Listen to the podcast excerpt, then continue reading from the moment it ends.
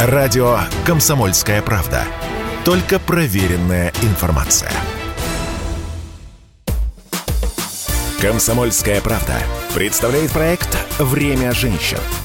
Программа об успешных, сильных и независимых – Здравствуйте, друзья! С вами Анжелика Сулхаева. Это «Время женщин» на радио «Комсомольская правда». Я бы даже сказала, что сегодня это время счастливых женщин, потому что главной темой нашего разговора будет счастье, как ни странно. А, немножко цифр. Согласно опросам в ЦИОМ, доля счастливых людей в России за последние 30 лет, внимание, выросла вдвое.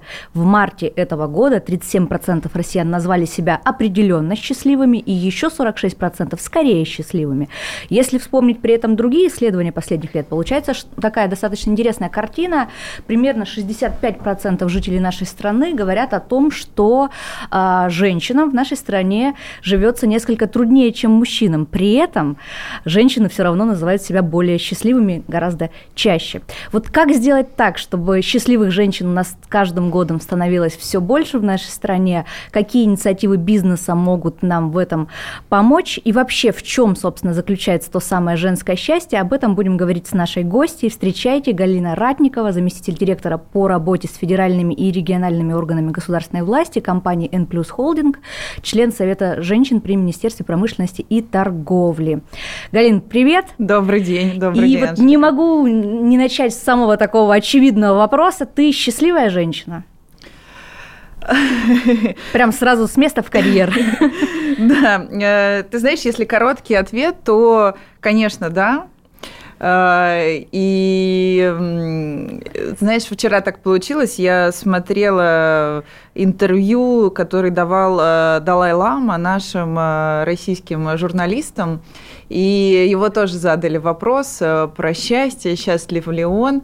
И он дал такой очень интересный ответ, что в нашем, ну, будем говорить, западном мире э, счастье всегда ассоциируется с достижениями, с вещами материального мира. Он говорит, а вот в буддизме очень важно это состояние покоя и внутренней тишины. И тогда вы сможете обрести счастье. Поэтому... Вот для тебя ощущение счастья – это как раз спокой... спокойствие и тишина или вот это движение вперед? Знаешь, для меня счастье – это баланс. Это баланс, когда у меня гармония и в семье, и на работе, и у меня интересные друзья, и я постоянно развиваюсь. И мне кажется, что, в принципе, вот ощущение э, счастья – это когда у тебя вот все ладится, да, вот если по-простому сказать. И, конечно, у меня, как у всех людей, бывают дни э, с тучами, когда я чувствую, что ну вот прям все пошло не туда – ну, я думаю, ну ладно, сегодня такой день. Идем а, дальше. Идем дальше, да. И потом наступает следующий день, и я продолжаю двигаться вперед, и э, счастье снова приходит. Замечательно. Я напомню нашим слушателям, что компания, в которой ты работаешь, InPlus Group, это один из мировых лидеров в области производства алюминия и электроэнергии. А, на первый взгляд абсолютно мужская сфера, при этом ты уже а, год работаешь в компании. Легко ли было вписаться в команду и как вообще удалось освоиться? И удалось ли?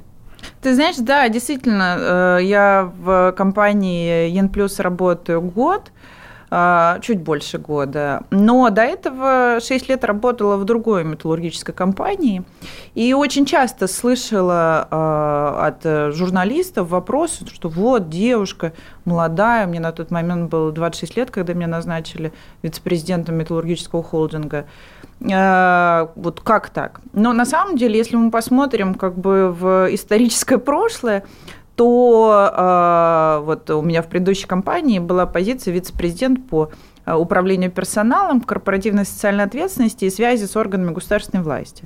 Вот социальная сфера и кадры это всегда была традиционно женская сфера, вне зависимости от отрасли. Связи с органами государственной власти – да, можно сказать, что Больше долгое мужская. время это была mm. такая мужская, особенно в 90-е, когда это была такая слабо регулируемая сфера. Когда все, все вопросы решались в бане, в бане ты имеешь да, да.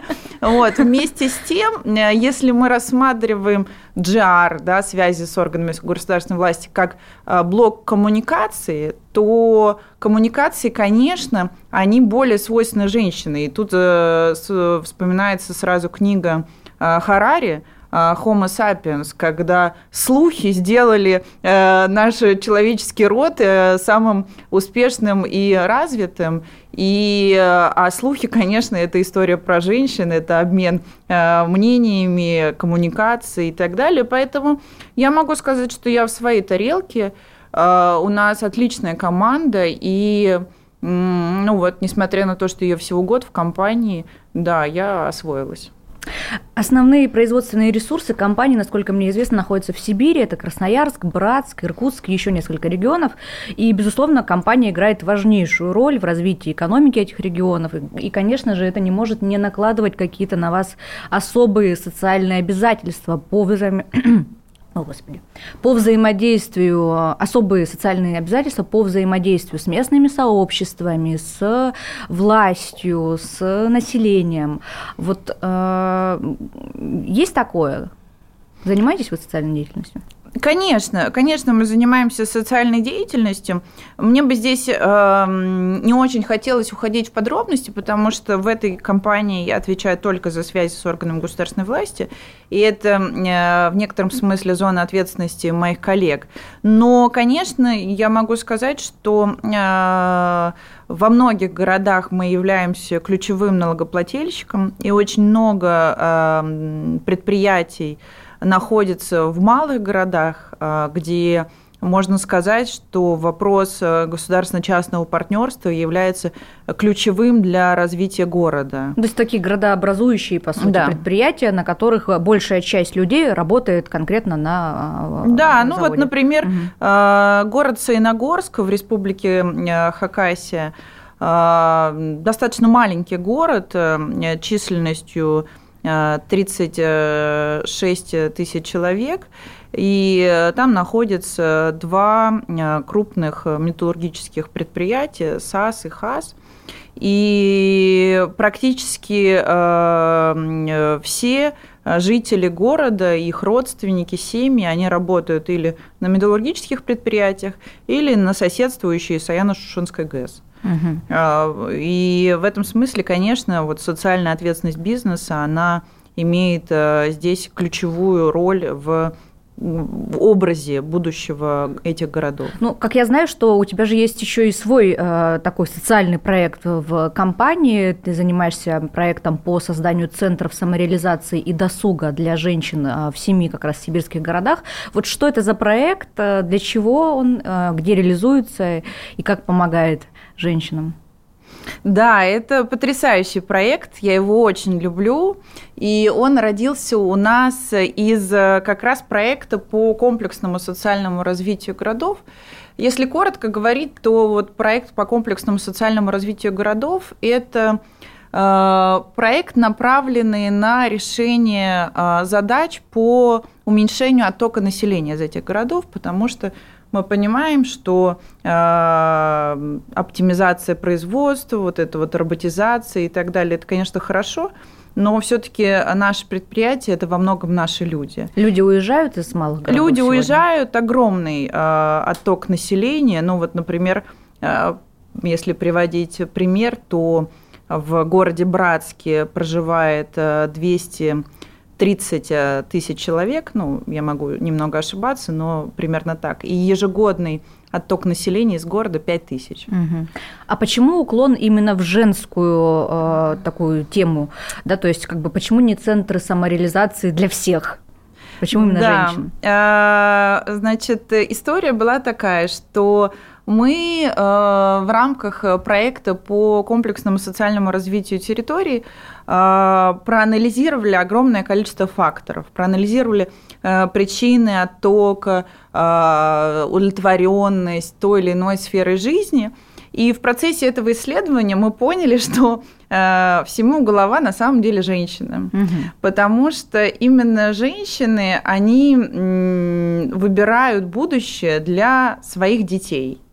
То есть женщина может э, во всем себя ограничивать, но при этом заставлять э, э, мужа, если есть, или самой работать на нескольких работах для того, чтобы устроить лучшее будущее для своего ребенка, чтобы ребенок переехал в большой город, чтобы у него была лучшая жизнь, чем у нее самой. А с чем это связано? Это связано с общей неудовлетворенностью различными сферами жизни, будь то социальная сфера, будь то вопросы безопасности и здесь мы поняли, что для того, чтобы наше будущее а, было в этих городах, нам важно спросить женщину, да, есть такое а выражение, для счастья, да, да? А, хочешь знать, чего хочет Бог, спроси женщину. И для этого мы создали вот этот проект а, по созданию центров самореализации и досуга для женщин. Чем они там занимаются? А чем они будут заниматься? Потому что эти центры, они только сейчас mm. проектируются и будут э, реализованы на первых этажах жилых домов в рамках большого проекта по жилищному строительству в компании. А, изначально мы думали, что это будет центр для досуга. И, ну, как вот здесь, да, в Москве мы э, знаем, есть различные центры, где можно рисовать, петь, танцевать. Угу. Но в процессе, опять-таки, исследования мы поняли, что главный вообще слоган жизни женщины в регионе – это поднять детей на ноги. Да. И э, жизнь э, достаточно тяжелая, и женщина часто интересует то, что приносит дополнительный доход.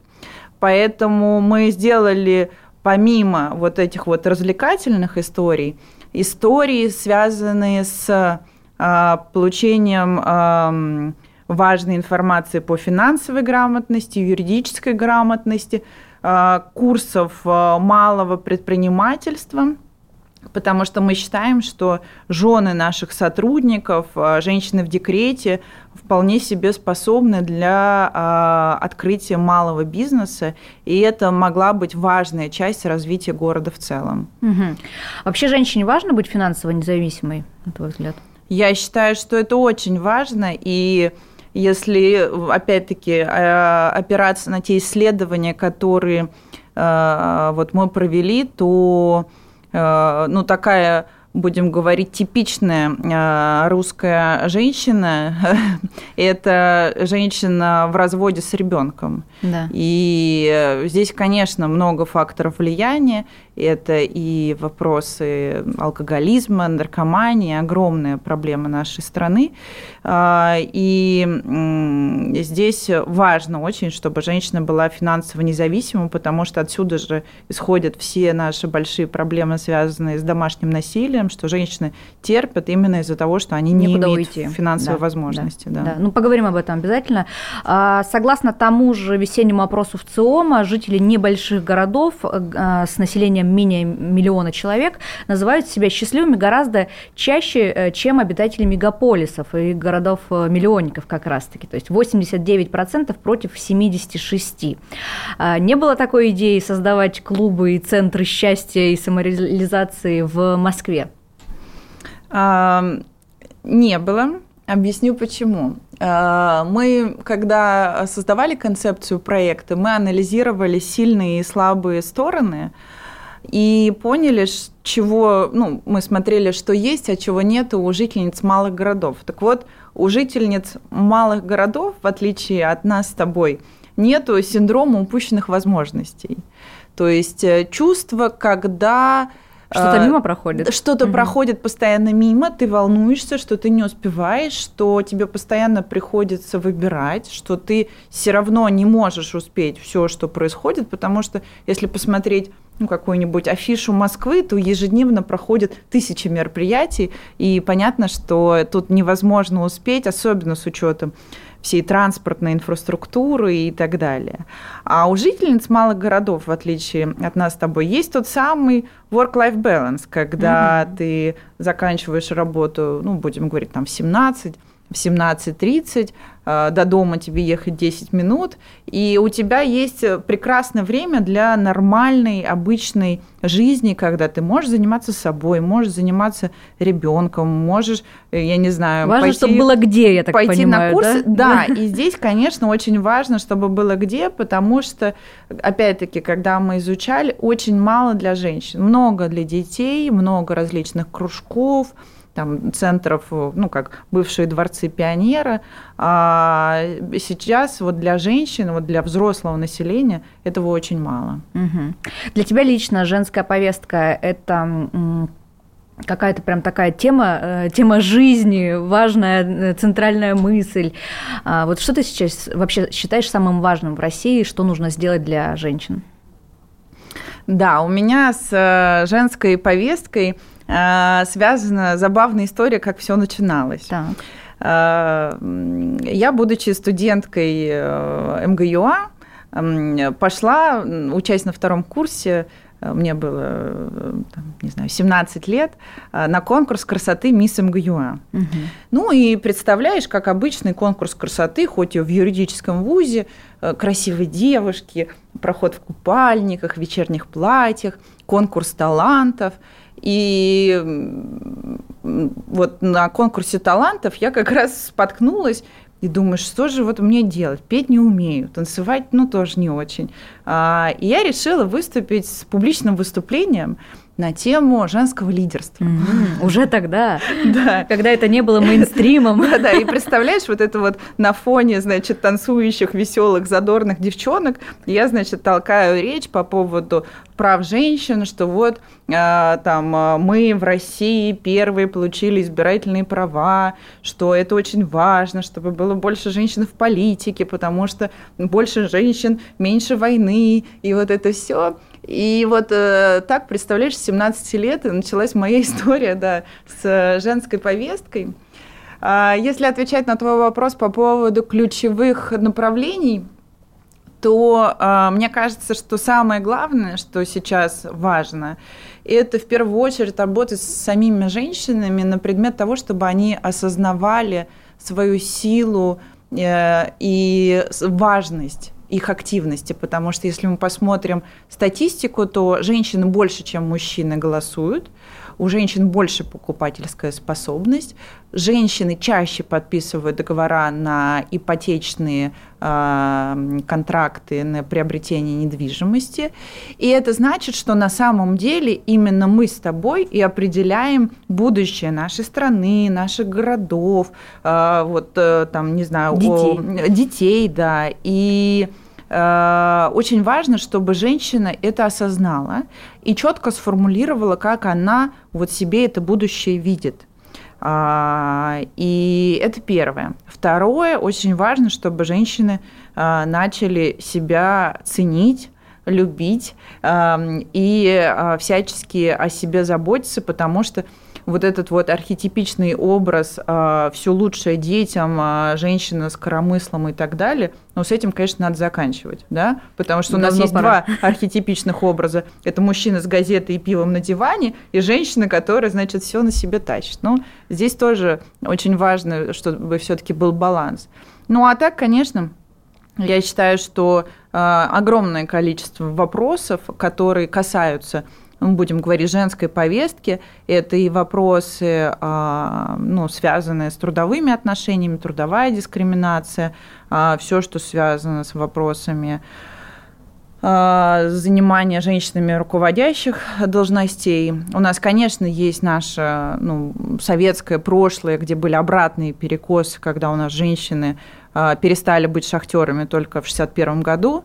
А, да, то есть суда не надо. Здесь мы говорим скорее именно о принятие женщинами управленческих решений для гармоничного развития будущих городов, компаний, страны в целом. На самом деле в программе «Время женщин» мы очень часто говорим о том, что э, женщинам не хватает в первую очередь еще и вот уверенности в да. себе, да, что сделать для да. того, чтобы вот в себя поверить, э, начать себя ценить, как ты говоришь, да, и не давать себя там в том числе в обиду и отстаивать там свои какие-то равные права и возможности. Чего женщинам нашим не хватает вообще для этого? Я думаю, что в первую очередь это осознание э, собственной э, ценности э, и э, значимости и важности своих желаний. Нам как-то с детства это не прививают? Да, у нас, у нас нету этой культуры, и у нас есть э, культура, что вроде как дом – это полностью забота женщины, что и работать тоже должна, и детей воспитывать – это тоже чисто женское занятие. Ну, при этом, э, если мы посмотрим опыт э, ну, за границей, то в Италии, например, э, забота о детях считается ну, типичным мужским занятием. Ну и, кстати, там в Европе, в принципе, насколько я знаю, насколько общаюсь с людьми, э, принимаются решения, исходя из прагматичности. Да? То есть, если, допустим, женщина больше зарабатывает, соответственно, она остается на работе, мужчина идет в декрет. То есть, исходя именно из таких вот э, финансовых обстоятельств. Да, у поэтому... нас же нет в любом случае. То есть у нас у женщины такая двойная нагрузка. Она и работает, и дом содержит. Да, но при этом, да, есть обратная сторона, что все-таки у нас не принято, когда женщина платит за себя в ресторане. Тоже верно. Да, ну то есть здесь э, много факторов, которые э, как раз сложились именно из-за того, что Россия это такая и Европа, и Азия одновременно, и в нашей культуре, в нашем, будем говорить, русском мире, да, переплелось все, но все-таки вот осознание ценности самой женщиной э, себя, э, своих интересов. Это очень важно. Некоторое время назад, готовясь к конференции, я подготовила такую презентацию и ввела термин «женщина со своей повесткой». Угу. Это, знаешь, такая женщина, которая не сидит и не ждет, что ее придет и кто-то осчастливит. То есть это спасет. Это не Золушка, это такая женщина, которая точно знает, куда она идет, зачем она идет, как она туда придет, и ей совершенно не нужен никакой прекрасный принц, который придет и ее и спасет. Она сама себя может прекрасно спасти. На самом деле, в последние годы мы очень часто слышим эту повестку, женщин прокачивают всячески, там в том числе есть прекрасная программа «Женщина-лидер» мастерского управления Сенеж, в которой ты да. учишься, и я тоже училась. А, и, в общем-то, вся вот эта история с тем, что вы профессионалы, вы все можете, не надо ничего ждать, бери и делай, бери ответственность за свою жизнь, она есть, но при этом все равно спроси любую практически женщину, в чем для нее счастье, она скажет, что это семья, дети, дети, муж, ну и, конечно же, самореализация, там, но это уже как-то немножечко на втором а, плане. А вот для тебя лично что первично и как думаешь, как, как правильно? Э, мне нравится история с балансом. Я не считаю, что необходимо выбирать. Ну, то есть ты же не задаешь этот вопрос мужчине, ты не спрашиваешь, вот, дорогой Василий Петрович, вот вы что выбираете, жениться или карьеру сделать?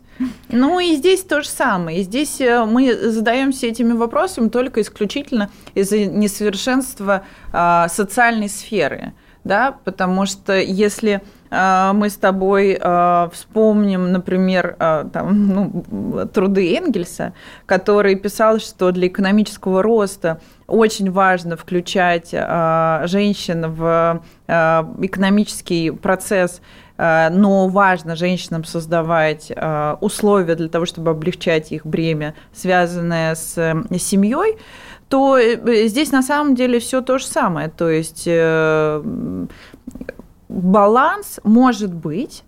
А, другой вопрос, э, и чувствуют ли женщины как бы в себе именно уверенность, да, а, спустя там три года декрета возвращаться на работу, или если женщина рано вышла замуж, например, после э, окончания университета и сразу ушла в декрет, то получается, что ее первое рабочее место наступает на возрасте там, 25-30 лет, а это сложно всегда. Сложно, то есть конечно. чем раньше ты начинаешь работать, тем тебе проще.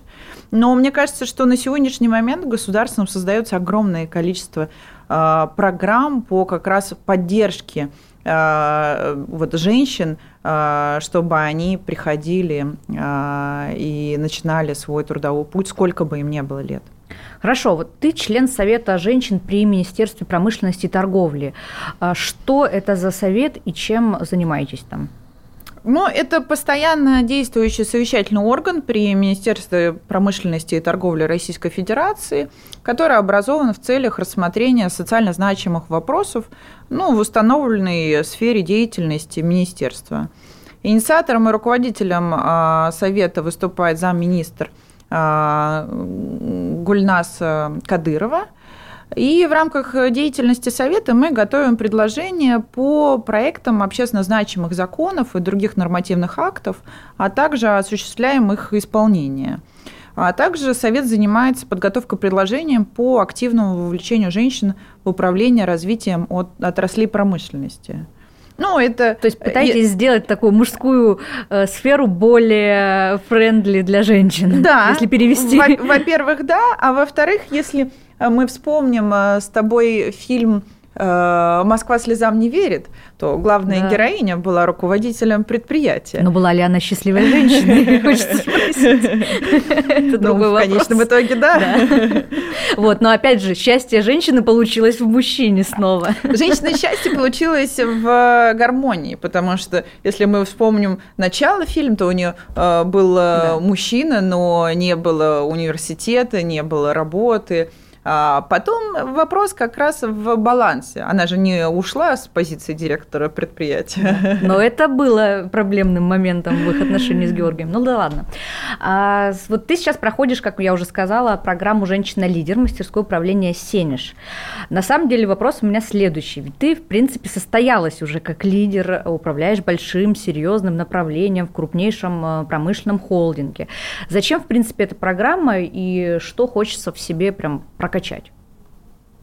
Да, давай поговорим об этом проекте поподробнее. Мне очень нравится та программа обучения, которую я сейчас прохожу. Я знаю, что ты тоже училась, и тот же самый вопрос я могу задать и тебе, потому что ты тоже была уже вполне себе состоявшейся женщиной-лидером, когда пошла на эту программу. А, поэтому я думаю, что ты меня прекрасно поймешь, почему я на нее пришла. И когда ты живешь в определенном ритме, у тебя есть желание постоянно развиваться. Вот э, мы уже сказали, да, тот самый синдром упущенных возможностей, тебе не хочется ни в каких э, направлениях отставать, тебе хочется быть в тренде, тебе хочется э, все знать и постоянно развиваться. И на сегодняшний момент у меня есть два высших образования, юридическое, журналистское – Плюс в семнадцатом году я закончила MBA, и вот такой вот программы, знаешь, чтобы пойти там получить еще какое-то образование. Ну вот такого не было. И у меня был запрос именно какую-то лидерскую программу, чтобы приобрести, ну такие как бы э, просто какую-то подзарядиться новой энергией и узнать новых людей. И на момент э, э, там, начала года я записала в несколько программ, э, несколько в России и одну в бизнес-школе во Франции, в Инсиаде. Э, и потом я увидела, что формируется такая программа «Женщины-лидеры», и подала заявку и она была одобрена. К слову сказать, из Ансиада мне прислали письмо, что, извините, в связи с событиями мы не возьмем студента вот из России. Да. Вот. И э, на самом деле все, что я э, хотела и искала в этих программах в России или за границей, я получила в рамках программы э, «Женщины-лидеры». Это и возможность, э, у нас в потоке 175 человек, это и возможность узнать людей, которых я бы никогда не встретила нигде, это и женщины из науки, и с нами учится а, Светлана Слектина, она единственная женщина-пилот Боинга 777 в России и женщины-депутаты, и женщины-предприниматели. Ну, то есть потрясающая выборка, и у нас в этом потоке не только а, Россия, вся Россия, но и а, русскоязычные женщины, которые живут за границей. И это вообще супер. Второе, что касается самой образовательной программы, то а, здесь у нас были и модуль по личному лидерству, и по командному лидерству. Сейчас происходит модуль по социальному проектированию. И, конечно, можно сказать, что мы все это сто пятьсот раз слышали, но на самом деле а, каждый раз все равно что-то новое. Вот, например, а, у нас была очень интересная лекция по эмоциональному интеллекту, от э, человека из науки, который работает в инновационном центре Сколково. Ну и угу. что такое эмоциональный интеллект? Ну, все понятно, там рептильный мозг, все это слышали. А так вот, он рассказал, что оказывается, эмоциональный мозг подразделяется на там 20 разных видов мозга, и, например, можно развивать свой художественный мозг. Или можно э, развивать свой мозг, связанный с различием различных запахов. Mm. Вот я, например, об этом не знала. И это вот очень интересно. Учение свет, как говорится. Да.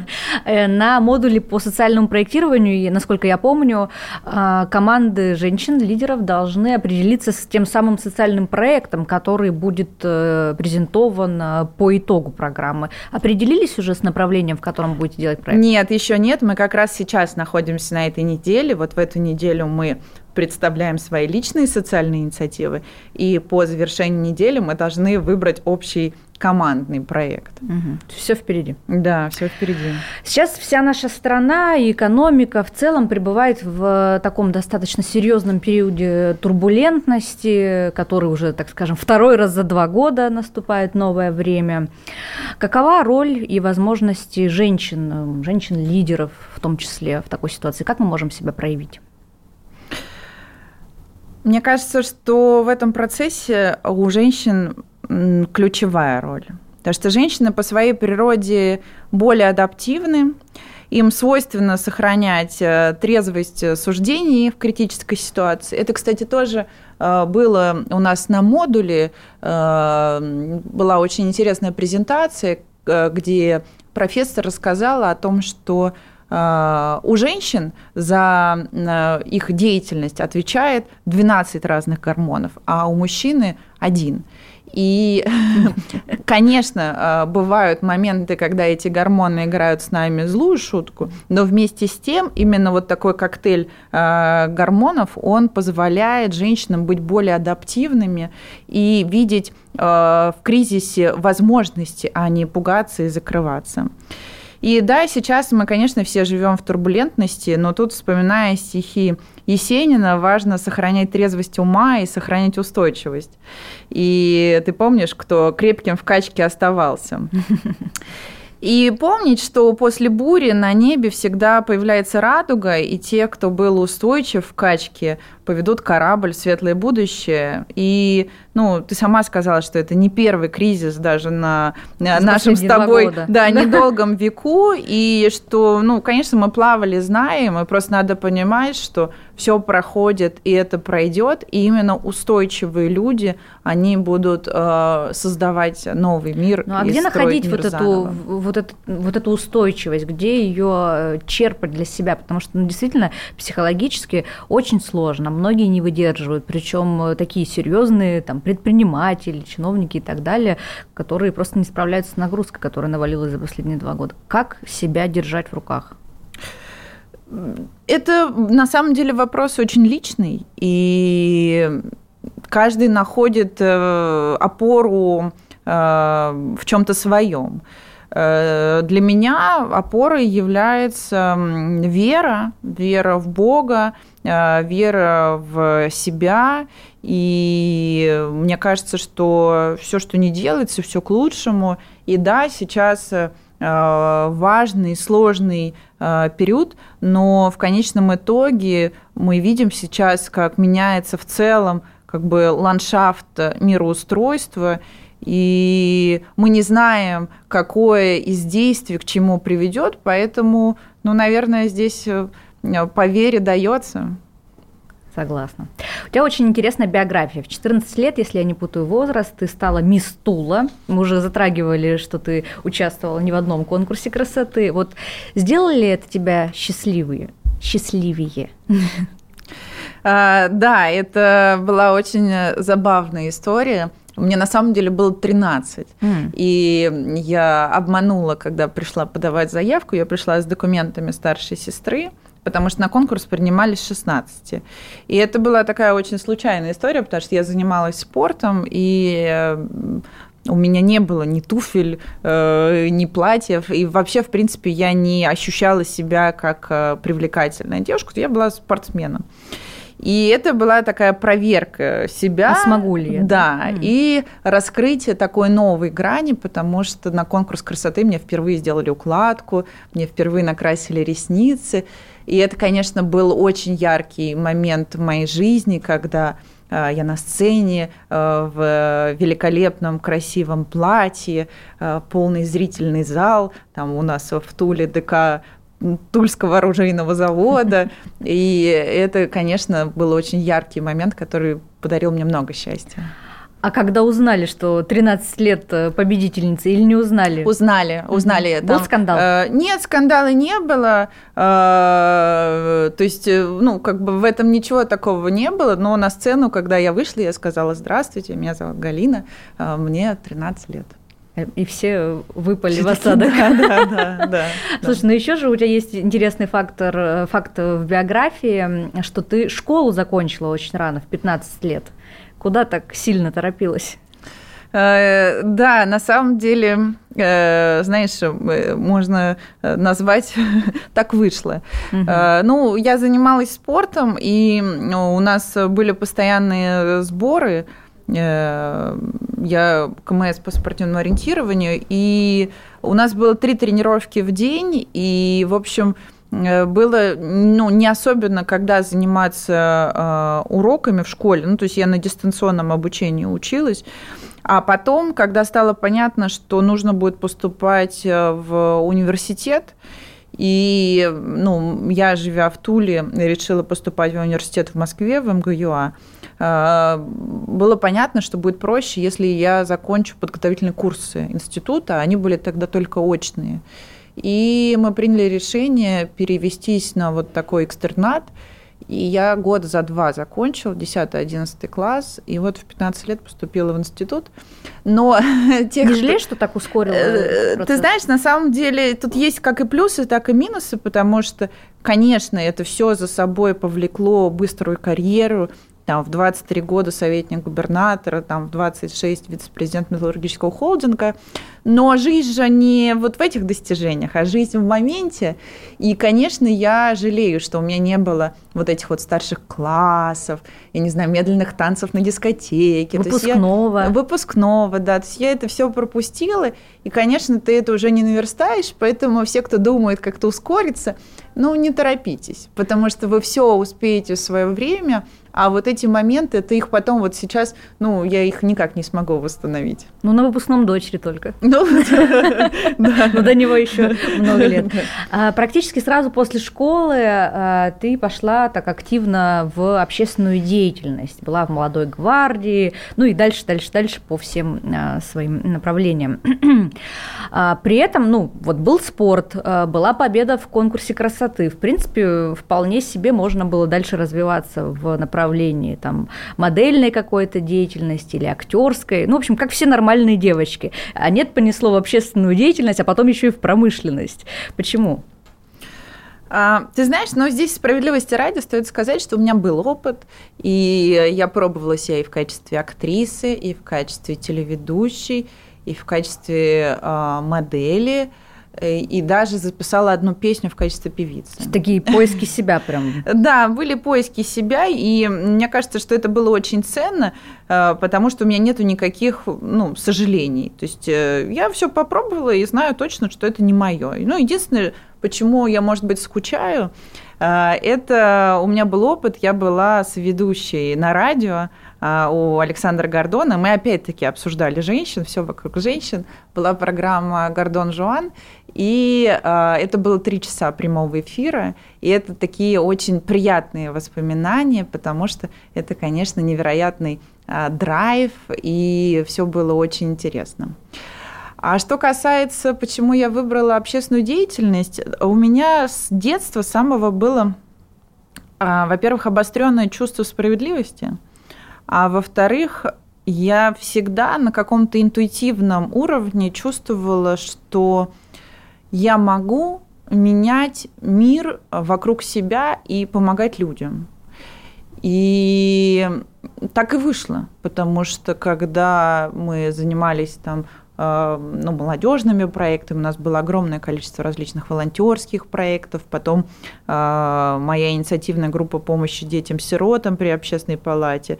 И даже сейчас, работая в бизнесе, те проекты, которые я реализую, это проекты по улучшению жизни людей. Это прямо такая миссия социальная, можно назвать? Это, это миссия, да, это миссия. Хорошо.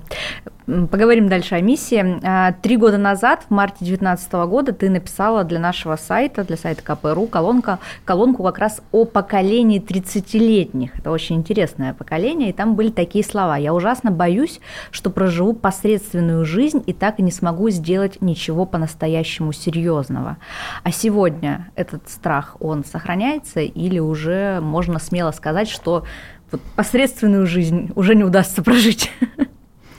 А, ты знаешь, я считаю, что поколенческие вопросы, они до сих пор стоят очень остро. И у моего поколения очень большой потенциал. Мы очень хорошо ориентируемся как в мире настоящего, так и в мире будущего. И за мои 33 года я видела и 91 год, и 93 и кризис 98 и все последующие.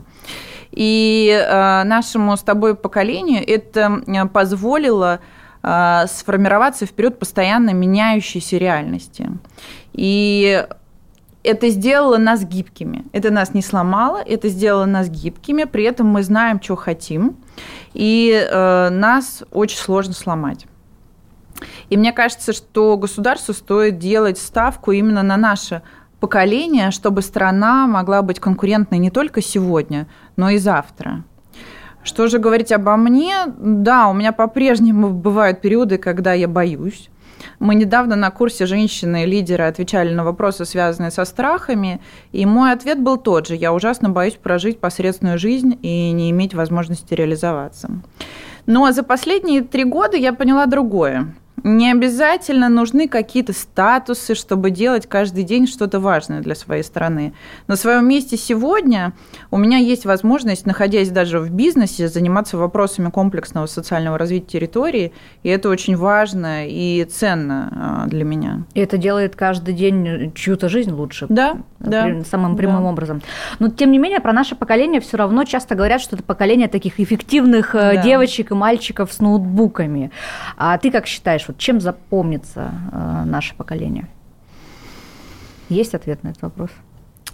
Я думаю, что этот э, вопрос очень дискуссионный, и на самом деле это то, э, над чем э, стоит думать э, постоянно.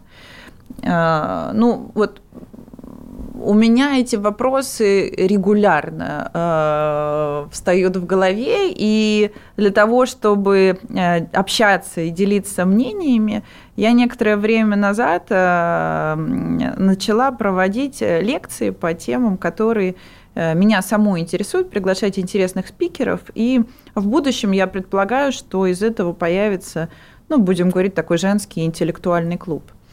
Э, ну, потому что вопросов, которые будут стоять перед нашим поколением, их на самом деле огромное количество. Ну, вот, например, э, мы готовим очередное обсуждение по теме трансгуманизма. Так, очень интересно, что это такое? Э, трансгуманизм – это такая философская концепция, поддерживающая использование достижений науки и технологий для улучшения умственных и физических возможностей человека. И в трансгуманизме есть два направления, ну так будет понятнее. Первое направление – это улучшение человека, а, э, э, на сегодняшний момент то, что используется, это ИКО, искусственное оплодотворение, а, а в прогрессе это вопросы как раз искусственной матки, добавление чипов э, для того, чтобы ну, как бы человек меньше чувствовал боли, меньше болел. А в пределе, конечно, это вопросы клонирования и оцифровки мозга и такой как бы вечной жизни в цифровой такой сети. Сюжет из футуристического фильма. Да, но ИКО – это наша реальность, и мы понимаем, что это на самом деле не так далеко. А второе направление трансгуманизма – это э, создание метавселенных. Это вот, если помните, фильм «Аватар», когда mm-hmm. человек в очках виртуальной реальности а, живет с датчиками. А, это э, такое направление по созданию метавселенных. И вроде бы звучит, ну, как бы так себе, как фантастика, но на самом деле вы даже себе представить не можете, насколько большая сейчас экономика метавселенных, что люди за реальные деньги покупают там землю в этих метавселенных, вот эти вот сейчас кроссовки, когда ты, э, значит, ходишь и зарабатываешь за это деньги. И ну вот моей дочери на сегодняшний момент 12 лет. я вижу, что она со своими одноклассниками общается через сеть. То есть нету такого общения. Вместе пойти гулять во двор. Да, как было у нас. И я понимаю, что вот эта история про а, метавселенная, она не такая уж и далекая. Не страшно тебе как матери? Это очень страшно, и мне кажется, что именно Поэтому вот нашему поколению, особенно женщинам нашего поколения, обязательно надо иметь свою четкую позицию по этому поводу, потому что это в первую очередь вопрос будущих поколений. И тут вопрос не технологических возможностей. Технологически возможно было э, все и уже достаточно давно. А это именно вопросы морали. И здесь мы должны устанавливать границы э, и устанавливать вот эти вот свои позиции по таким важным вопросам. И таких тем на самом деле – очень много. Поэтому чем запомнится наше поколение, это такой вопрос, над чем нам придется поработать. Соглашусь. Как все успевать? Вообще, ты все успеваешь в своей жизни или нет? А, да, очень хороший вопрос. Э, у меня есть э, подруга, она в прошлом журналист, а ныне у нее двое маленьких детей, и она владелец пиар-агентства. Ее зовут Юлия Протикова. Вот она написала книгу, э, которая будет ответом на мой вопрос. Книга называется «Никак». Прекрасно. На этом можем заканчивать. Так, а, разверни ну, тогда свою мысль. На самом деле, э, все успеть невозможно. И это всегда вопрос выбора, потому что ты Э, всегда выбираешь пойти тебе домой поиграть с ребенком, э, или пойти на лекцию, пойти тебе с мужем в кафе, или пойти на встречу с подружками. Поэтому все успевать никак нельзя. И всегда вопрос слушать себя и жить вот в таком балансе, чтобы просто делать осознанный выбор, вот что ты хочешь, и тогда ты будешь успевать не все, а то, что тебе надо. То есть в разные периоды жизни делать фокус на определенное да, направление да. своей жизни. Да. Хорошо. И в завершении нашего разговора у нас традиционная рубрика «Пять советов от гостя». Давай попробуем дать э, пять таких вот практических рекомендаций нашим слушательницам, что делать, чтобы как можно чаще чувствовать себя счастливой и не жалеть через э, какое-то время об упущенных возможностях или о том, что что-то не успела. Я бы посоветовала каждое утро, э, когда вы просыпаетесь, начинать утро с благодарности. Считается, что первая мысль, которая приходит э, к вам в голову, она станет определяющей э, на день. Ну, то есть мы просыпаемся и благодарим Бога, что мы проснулись, что у нас есть руки, ноги, а, мы себя хорошо чувствуем, все родные, близкие рядом, здоровы и счастливы. Гаджет не берем в этот момент. Дальше а, мы думаем, а как я хочу прожить сегодняшний день. И я думаю, значит, вот я сегодня хочу сделать вот это, вот это, вот это, и это принесет пользу там тем-то, тем-то, тем-то. Дальше, значит, э, вот мы такое как бы намерение на день сделали, да, и а, здесь же нужно подумать обязательно, какое удовольствие для себя вы в этот день себе подарите. Потому что вот это вот удовольствие для себя очень важно. Потому что вы у себя одна. Если вы о себе не позаботитесь, никто о вас не позаботится. Поэтому обязательно сегодня я себе подарю шоколадку, если вы на диете. Или сегодня я себе подарю встречу с каким-нибудь прекрасным человеком. Или сегодня я себя побалую массажем. Ну и так далее. А вечером, когда вы засыпаете, подумайте о том, что было в этом дне важным, что у вас получилось, что не получилось, и как бы мысленно прокрутите весь день обратно и тоже засыпайте с благодарностью, а, что вот сегодня день прошел, да, было что-то приятное, что-то неприятное, но это все вас чему-то научило, вы стали лучше. И тоже вот фиксируйте, что да, вот сегодня я встретила этого человека, он был неприятный, но я зато знаю теперь, что с этим человеком там дела я делать не буду. И вот поблагодарите себя за этот новый опыт. И в завершении я бы хотела рассказать такую историю тоже к вопросу про советы. А, на той неделе для наших э, женских советов компании а, читала лекцию Ирина Ковалева. Она детский психолог, тренер-мотиватор. И мне очень запомнилось, как она говорила про угол зрения. И вот она рассказала забавную историю. Она как-то спустилась в метро и столкнулась с мужчиной. И он обозвал ее коровой. И она вместо того, чтобы возмутиться и сказать, сам ты козел, негодяй и так далее, она решила поменять угол зрения и решила, что он индус, а корова для индусов священное животное. И он ее не обозвал, а сделал комплимент, что она вот такая великолепная и вообще практически богиня. Вот. И казалось бы, проще простого, но но в теории э, все проще, чем на практике. И поэтому э, каким будет ваш день, зависит только от вас, от вашего угла зрения и от вашего настроения и вот этого как бы э, душевного состояния, которое вы в этот день несете. Замечательные советы. На этой позитивной, воодушевляющей ноте будем прощаться. Это было «Время женщин» на радио «Комсомольская правда». Слушайте нас по воскресеньям в 12.00. Время женщин на радио «Комсомольская правда».